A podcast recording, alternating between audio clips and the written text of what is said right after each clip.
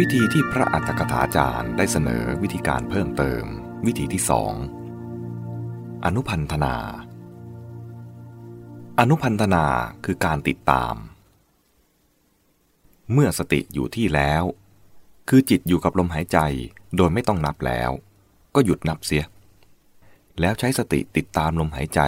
ไม่ให้ขาดระยะ ที่ว่าติดตามนี้ ไม่ใช่หมายความว่า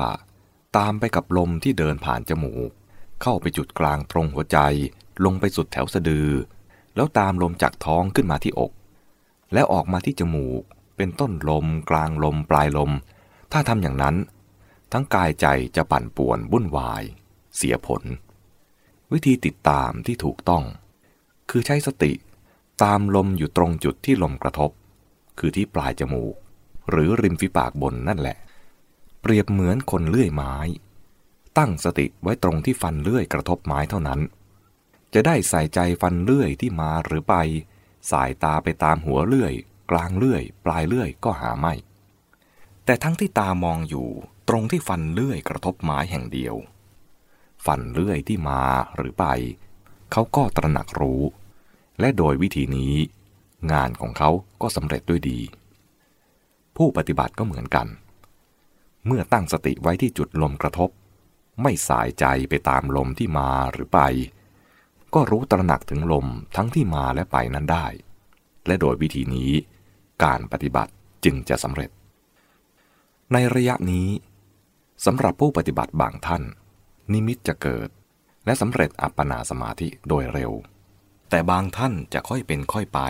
คือตั้งแต่ใช้วิธีนับมา ลมหายใจจะละเอียดยิ่งขึ้นยิ่งขึ้น ร่างกายผ่อนคลายสงบเต็มที่ ทั้งกายและใจรู้สึกเบา เหมือนดังตัวลอยอยู่ในอากาศ เมื่อลมหายใจที่หยาบหมดไปแล้ว จิตของผู้ปฏิบัติ จะยังมีนิมิตแห่งลมหายใจที่ละเอียดเป็นอารมณ์อยู่ แม้นิมิตนั้นหมดไป ก็ยังมีนิมิตแห่งลมที่ละเอียดกว่านั้นอยู่ในใจต่อๆไปอีก เปรียบเหมือนเมื่อเอาแท่งโลหะเคาะกังสดาน หรือเคาะระฆัง ให้มีเสียงดังขึ้นฉับพลัน จะมีนิมิตคือเสียงแว่วเป็นอารมณ์ที่อยู่ในใจไปได้นาน เป็นนิมิตเสียงที่หยาบ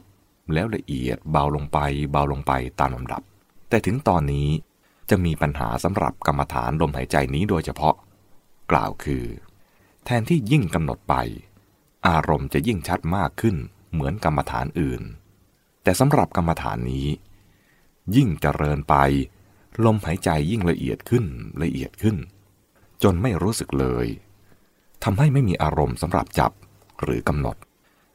เมื่อปรากฏการอย่างนี้เกิดขึ้น ท่านแนะนำว่า อย่าเสียใจ อย่าลุกเลิกไปเสีย พึงเอาลมกลับมาใหม่ วิธีเอาลมคืนมาก็ไม่ยาก ไม่ต้องตามหาที่ไหน เพียงตั้งจิตไว้ณจุดที่ลมกระทบตามปกตินั่นแหละ มณสิการ คือกำหนดนึกถึงว่า ลมหายใจกระทบที่ตรงนี้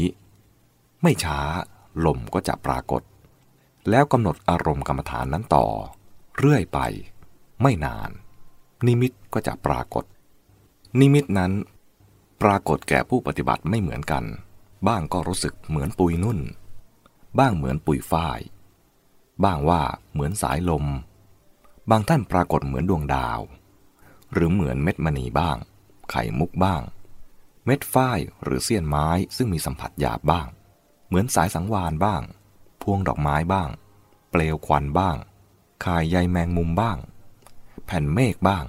ดอกบัวบ้าง ล้อรถบ้าง ตลอดจนเหมือนวงพระจันทร์ หรือวงพระอาทิตย์ก็มี ที่เป็นเช่นนี้ เพราะนิมิตนั้นเป็นของเกิดจากสัญญา และสัญญาของคนแต่ละคนก็ต่างๆกันไป